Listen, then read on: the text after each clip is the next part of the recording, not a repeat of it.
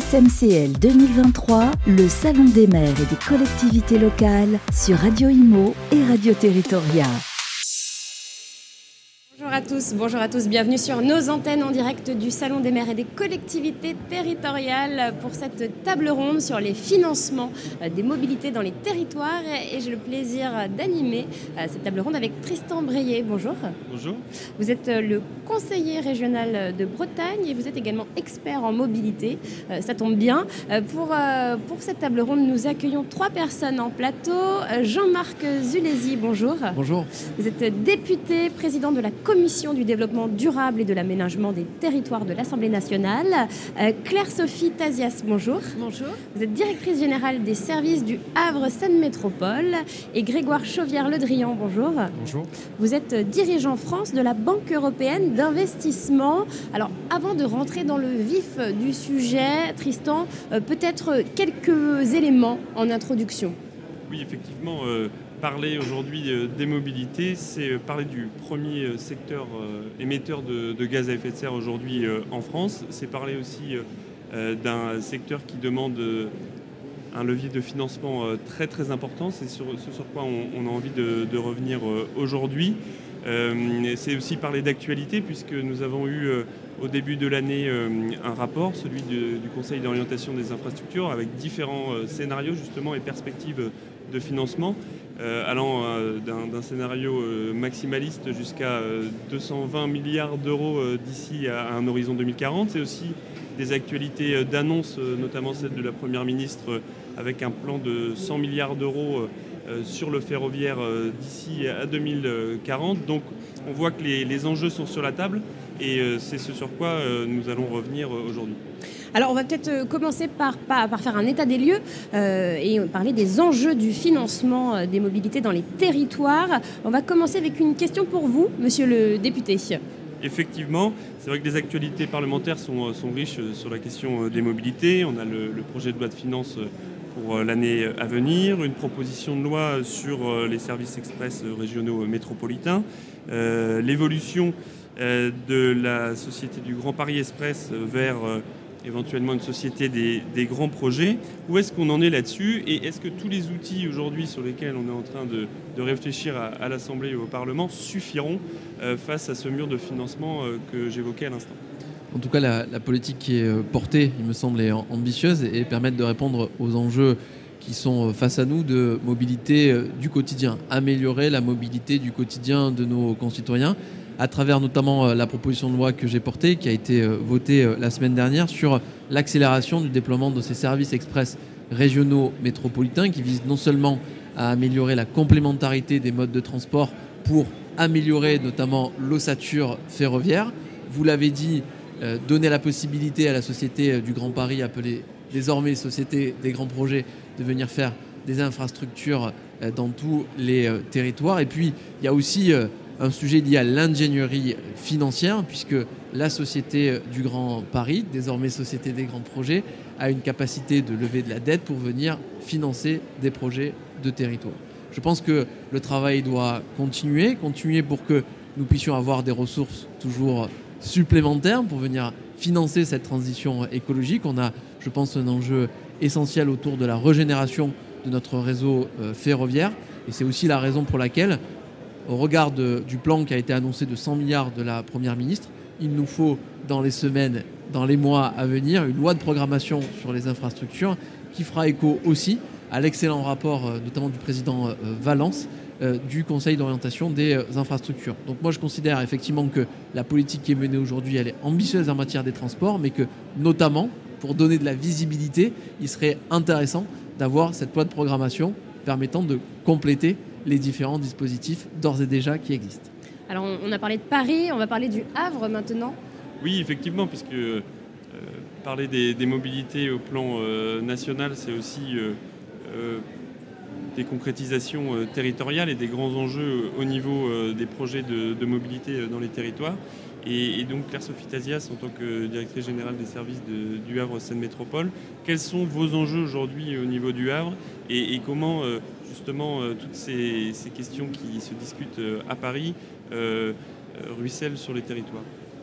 Alors, les enjeux en matière de financement ont pris une importance majeure depuis 2 ans au niveau de la communauté urbaine.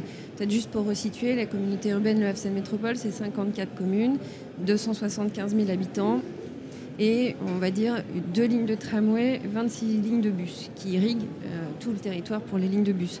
Le financement, on ne se posait pas la question, je dirais, jusqu'en 2019-2020. Il n'y avait pas vraiment... Enfin, c'était un sujet, on y était vigilants, mais c'était quelque chose qui ne posait pas problème. Là, aujourd'hui, au quotidien, on a 2 sujets. Le financement du fonctionnement, même des lignes. On vient de renouveler la DSP Transport et on s'aperçoit que la cotisation qu'on verse à notre délégataire, elle est passée de 59 millions en 2019 à 67 en 2022 et pour 2024, on est à 79 millions. Donc c'est une augmentation qui est énorme sur le budget de fonctionnement de la collectivité et qui pose la question du financement des autres actions, des autres politiques, puisqu'on est obligé d'avoir un virement, je suis un peu technique, mais un virement du budget principal de 33 millions, ce qui est énorme, vers le budget transport qui est en déséquilibre.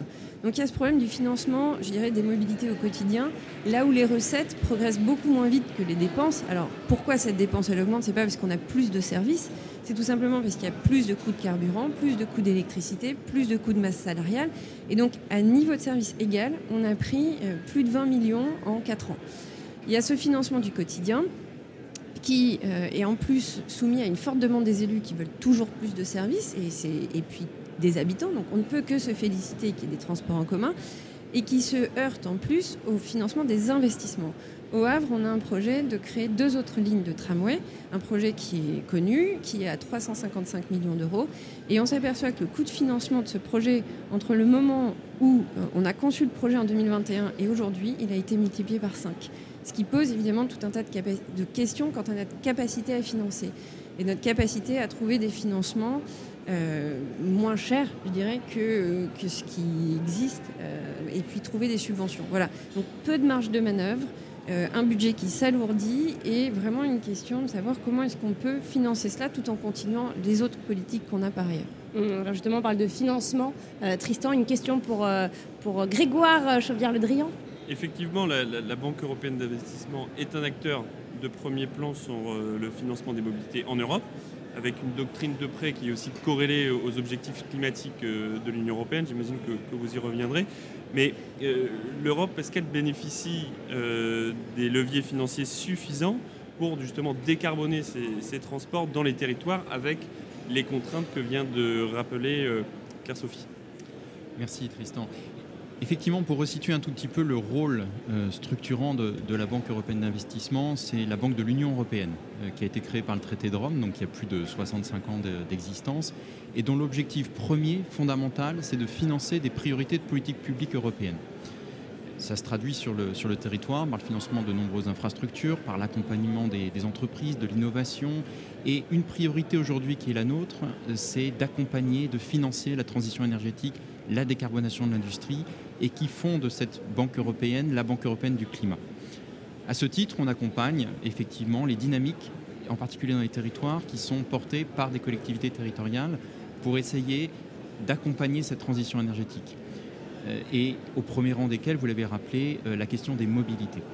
Alors notre modèle même de financement fait qu'on est un acteur multi-étatique. Nos actionnaires sont les États membres. On bénéficie d'une très bonne notation, ce qui nous permet d'emprunter nous-mêmes pas cher. Puisque le modèle de financement, c'est on emprunte sur les marchés et nous prêtons, nous bénéficions de conditions de financement à faible coût parce qu'on a ce qu'on appelle le triple A, c'est-à-dire la meilleure notation possible. Et comme on n'a pas vocation à faire du profit, c'est une banque particulière, on transfère cet avantage qu'on peut avoir sur notre coût de la ressource à nos bénéficiaires. Nos bénéficiaires, ce sont nos partenaires, ce sont les collectivités territoriales, ce sont les entreprises, ce sont les intermédiaires financiers qui acceptent de remplir cette mission. Et naturellement, les collectivités, dans leurs projets d'infrastructure, elles sont éligibles à ces financements. Et donc, on essaye de leur faire bénéficier des meilleures conditions possibles pour pouvoir financer à moindre coût leurs projets d'infrastructure qui sont sur des montants qui sont très importants. On le fait à côté d'un acteur national qui est naturellement le groupe Caisse des dépôts, qui est notre partenaire dans le financement de ces financements. Et on accompagne, et en tout cas on regarde avec intérêt les projets qui sont portés au Havre sur les nouveaux trams. On accompagne des projets de mobilité urbaine à Marseille, mais aussi sur l'ensemble des territoires, parce qu'on considère que c'est notre mission, en lien direct avec la trajectoire, avec l'objectif du Green Deal qui est porté par la Commission européenne, et puis parce que c'est notre rôle d'accompagner, rôle structurant, d'accompagner ces dynamiques, parce qu'on a un engagement très fort, le Fit for 55, c'est-à-dire la réduction à 55% de nos émissions à horizon 2030 et la neutralité carbone à 2050. Et pour cela, on doit accompagner l'ensemble de ces initiatives, portées tant par le public que par le privé, pour accompagner cette transition énergétique. Alors justement, nous allons faire un focus sur les cas concrets du moment. Effectivement, c'est vrai que ce sujet de financement des mobilités, nous avons un sujet qui revient de plus en plus, c'est celui de l'évolution de la fiscalité sur les transports, avec la question du déplafonnement du versement mobilité et éventuellement aussi de l'évolution du versement mobilité additionnel. Est-ce que c'est une solution suffisante pour financer les projets de transport aujourd'hui sur les territoires, Claire-Sophie ? Alors là-dessus, je vous ai dit, on a un problème aujourd'hui de financement des investissements. J'ai cité le tramway. Je pourrais citer aussi tous les bus et les véhicules qu'on doit acheter pour rentrer dans cette démarche de transition écologique. Et je vous ai dit, on a un problème de financement aujourd'hui, clairement. Pour construire la première ligne de tramway au Havre, on a créé le versement mobilité et on l'a mis au 2%. C'est ce qui a permis de financer cette construction. Aujourd'hui, nous, on est au maximum. C'est-à-dire que si on voulait utiliser le versement mobilité pour la troisième ligne, il faudrait effectivement un déplafonnement. Mon directeur des finances, c'est ce qu'il appelle de ses vœux. Il me dit, si on a 1% de plus sur le VM, ça passe. Donc, techniquement, oui. Après, c'est une réponse qui est vraiment très financière. C'est-à-dire qu'on sait très bien que ça alourdit la masse salariale pour les entreprises qui sont aujourd'hui soumises déjà à l'inflation, qui sont soumises à l'augmentation de leurs coûts de leur coût RH. Donc, c'est un peu difficile de dire il faut absolument faire ça pour financer. Voilà, j'ai une réponse qui est un peu en nuance, c'est-à-dire que d'un point de vue technique, oui, ça serait une solution. D'un point de vue politique, il faut voir si c'est pénalisant ou pas pour les entreprises. On va peut-être demander à monsieur le député quel bilan tirer de la loi d'orientation des mobilités.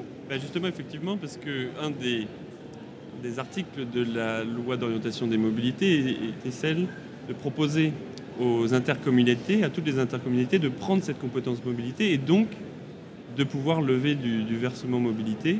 Alors on voit que selon les régions, plus ou moins d'interco ont choisi de la prendre. En Occitanie, quasiment aucune. En Bretagne, quasiment toutes.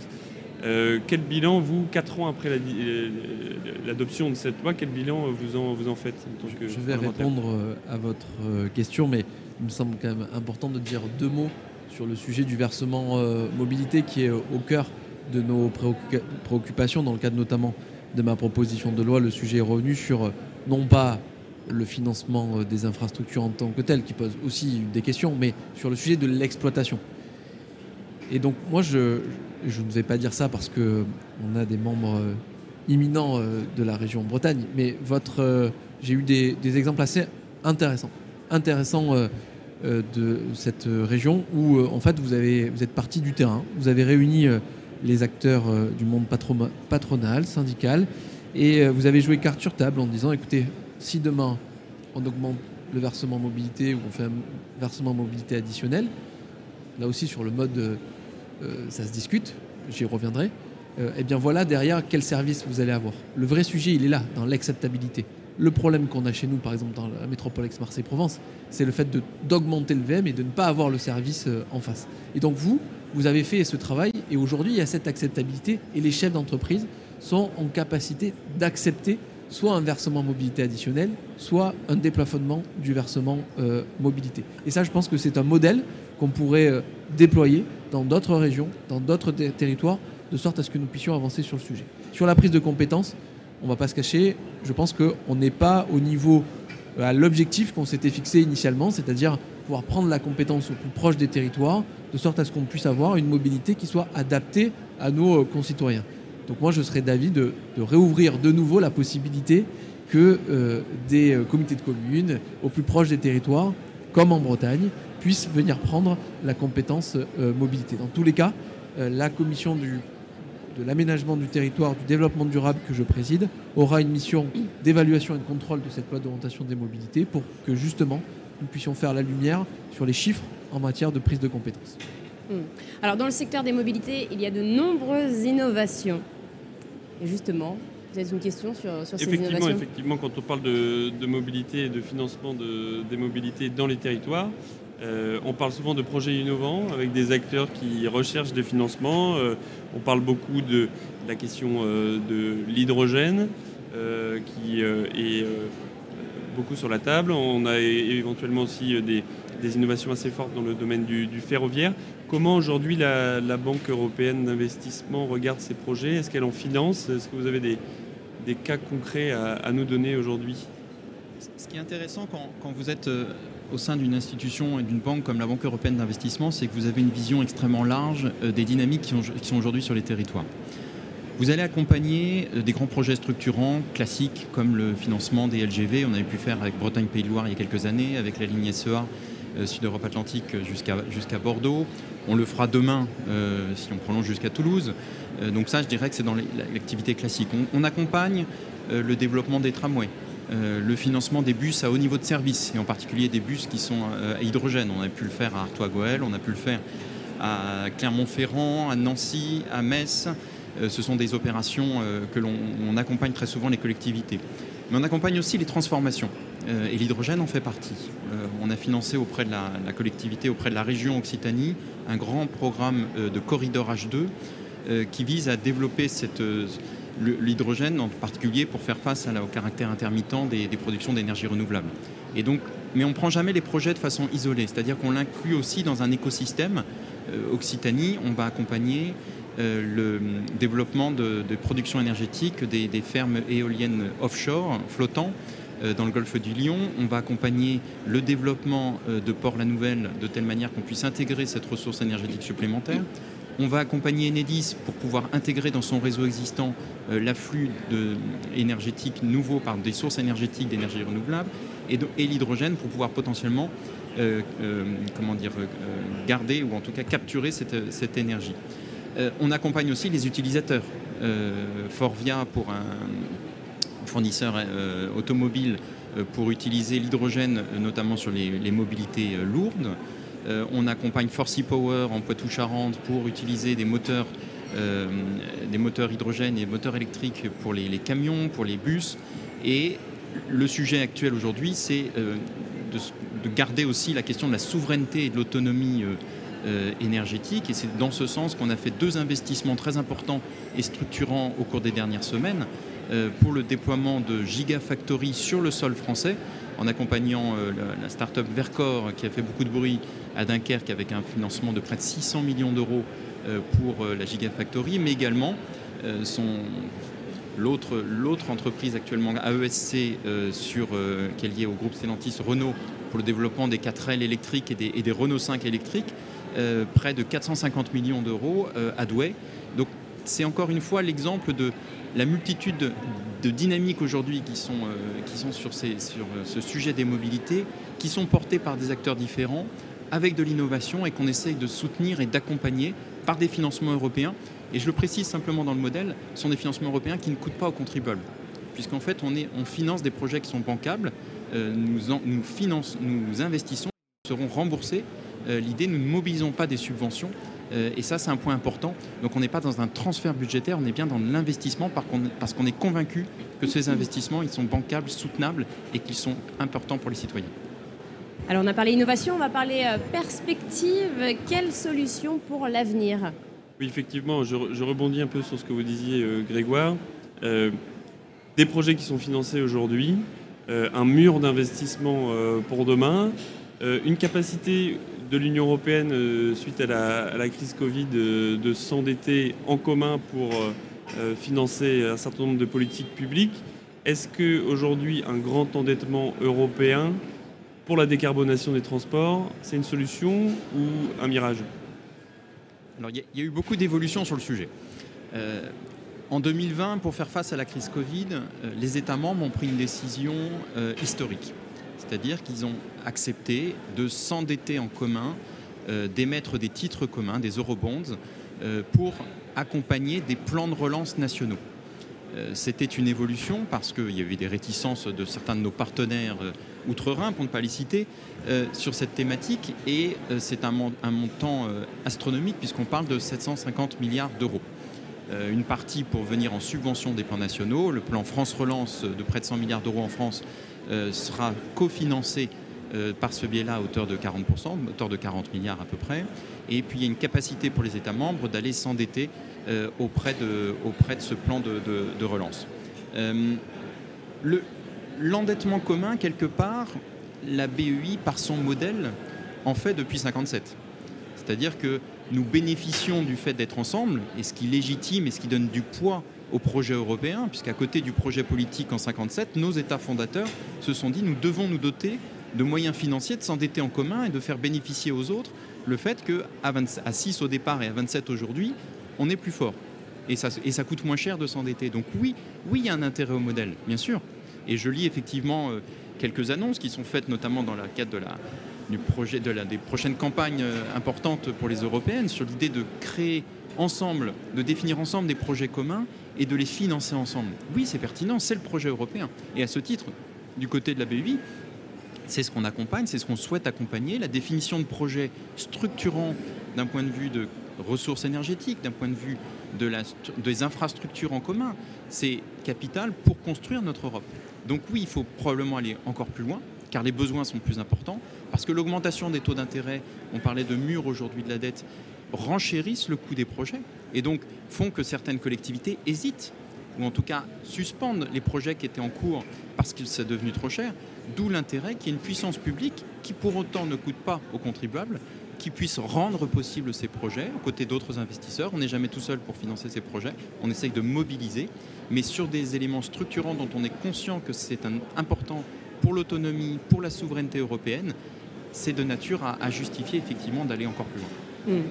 On va parler de la dette verte appliquée aux mobilités. Oui, effectivement, parce que parler de l'enjeu européen est un sujet éminemment important, mais effectivement aujourd'hui on parle aussi de la possibilité qui serait donnée aux collectivités, notamment en bloc communal, d'avoir une dette verte qu'on annexerait du budget principal, justement pour permettre de mettre un petit peu de côté l'endettement vert et qui permettrait donc de donner un petit peu plus de visibilité au bloc communal là-dessus.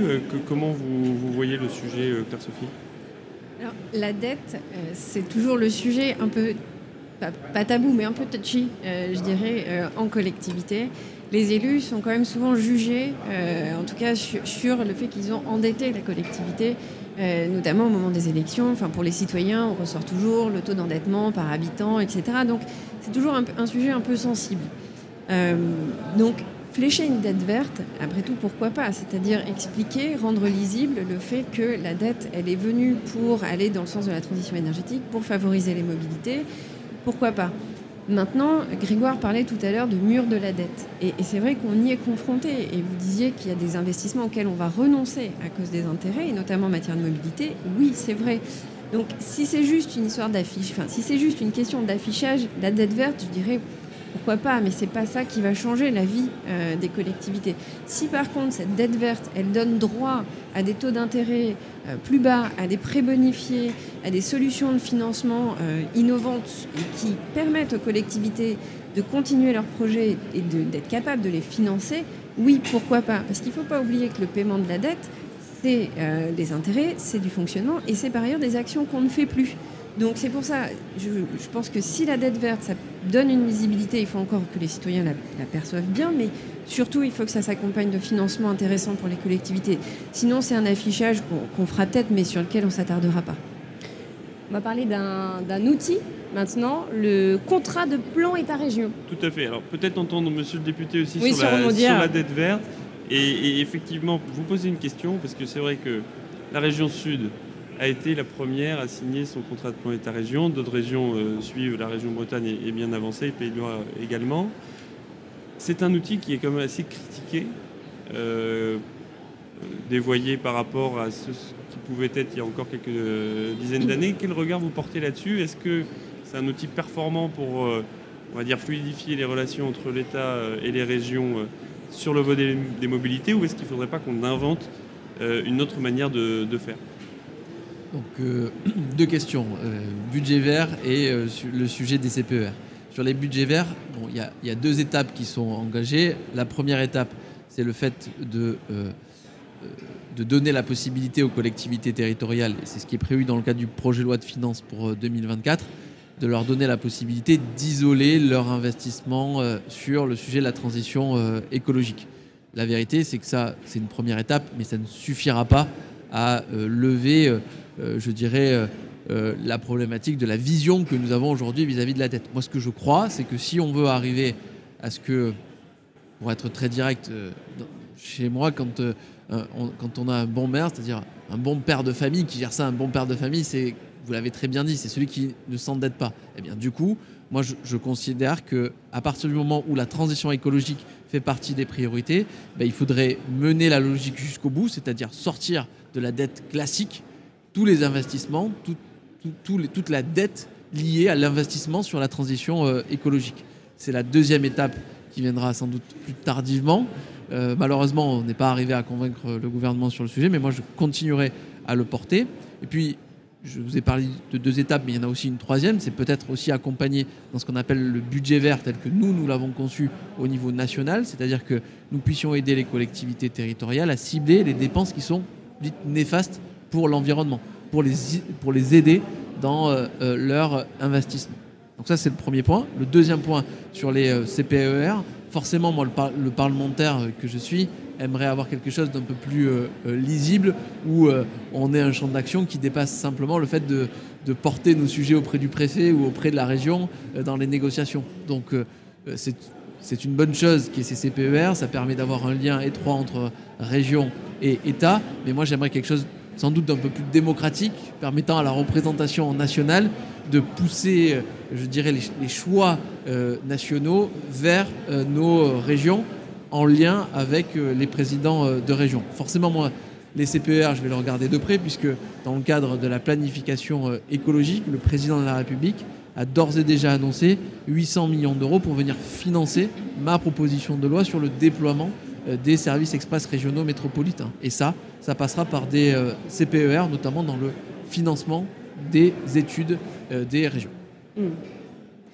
On va conclure cette table ronde. Alors, avant de nous quitter, peut-être un dernier mot pour vous. Quelle serait l'offre, le service, le mode de transport idéal en 2050 ? On va peut-être commencer avec vous, Claire-Sophie Tassias. Alors là, je vais sortir un petit peu du Havre, parce que il y a l'idéal. Effectivement, je dirais que c'est une offre qui est accessible à tous, qui est multimodale. Je vais être dans des généralités. Non, je voulais parler, moi, d'un mode de transport qui me tient à cœur. Ça ne se reprendra pas, Tristan. Et parler, donc, le Havre est membre de l'entente Axe-Seine. Donc, c'est vraiment la forme de coopération entre collectivités locales la plus souple. Et on essaie de promouvoir le transport fluvial. Le transport fluvial, ça souffre quand même d'une image de lenteur, c'est la vieille péniche, etc. Et pourtant, je crois que c'est un mode de transport innovant, puisqu'on a des barges à hydrogène, etc., qui arrivent. Et c'est un mode de transport qui doit avoir de l'avenir, parce que c'est un mode de transport qui est sûr, qui est plus respectueux de l'environnement, qui évite des camions sur la route. Voilà, donc si je sors un peu du Havre et que je vais jusqu'à l'entente Axe-Seine, je pense que mon mode de transport idéal, c'est tout ce qui est fluvial. Alors, même question, monsieur le député Jean-Marc Zulesi.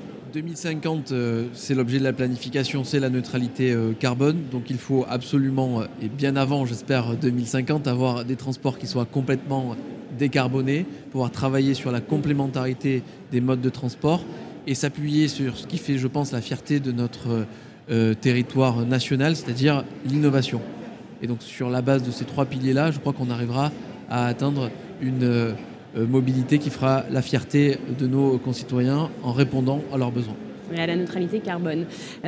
Grégoire Chavière-Le Drian, même question. Après ces deux interventions, c'est pas facile de compléter. C'est pas évident, mais vous allez y arriver. Je dirais multimodalité, mais j'oserais prononcer un mot, parce que pour nous, dans notre dynamique, on est convaincu que l'innovation permet de répondre aussi aux difficultés qu'on peut avoir. Je cite très clairement le secteur aéronautique. Nous ne sommes pas aujourd'hui dans la promotion de l'idée qu'il faut arrêter l'aéronautique. En revanche, et c'est le sens d'un investissement qu'on a pu faire, par exemple, auprès du groupe Safran, pour investir aujourd'hui dans la recherche et développement pour un avion décarboné de demain. Et c'est notre conviction, c'est-à-dire qu'il faut aujourd'hui mettre des investissements beaucoup plus importants pour essayer de décarboner sans promouvoir la décroissance. Ce n'est pas notre objet. La sobriété est importante, mais pas la décroissance. Bien sûr. Et donc, on investit et aujourd'hui... c'est possible d'allier les deux. Exactement. Et c'est dans ce sens qu'on essaye d'aujourd'hui aussi bien accompagner les collectivités qui vont financer ou investir dans la mobilité douce, dans les lignes dans les couloirs de vélo protégés, dans les bus à haut niveau de service sur site propre. C'est très important, c'est capital, mais on essaye aussi d'accompagner les mobilités lourdes et le secteur fluvial, les bateaux, les avions, pour éviter effectivement d'avoir des mobilités qui soient carbonées. Eh bien, merci beaucoup Grégoire Chavière-Le Drian, merci Jean-Marc Zulesi, merci Claire-Sophie Tassias et merci Tristan Breyer pour cette table ronde. On se retrouve très vite sur nos antennes. SMCL 2023, le salon des maires et des collectivités locales sur Radio Imo et Radio Territoria.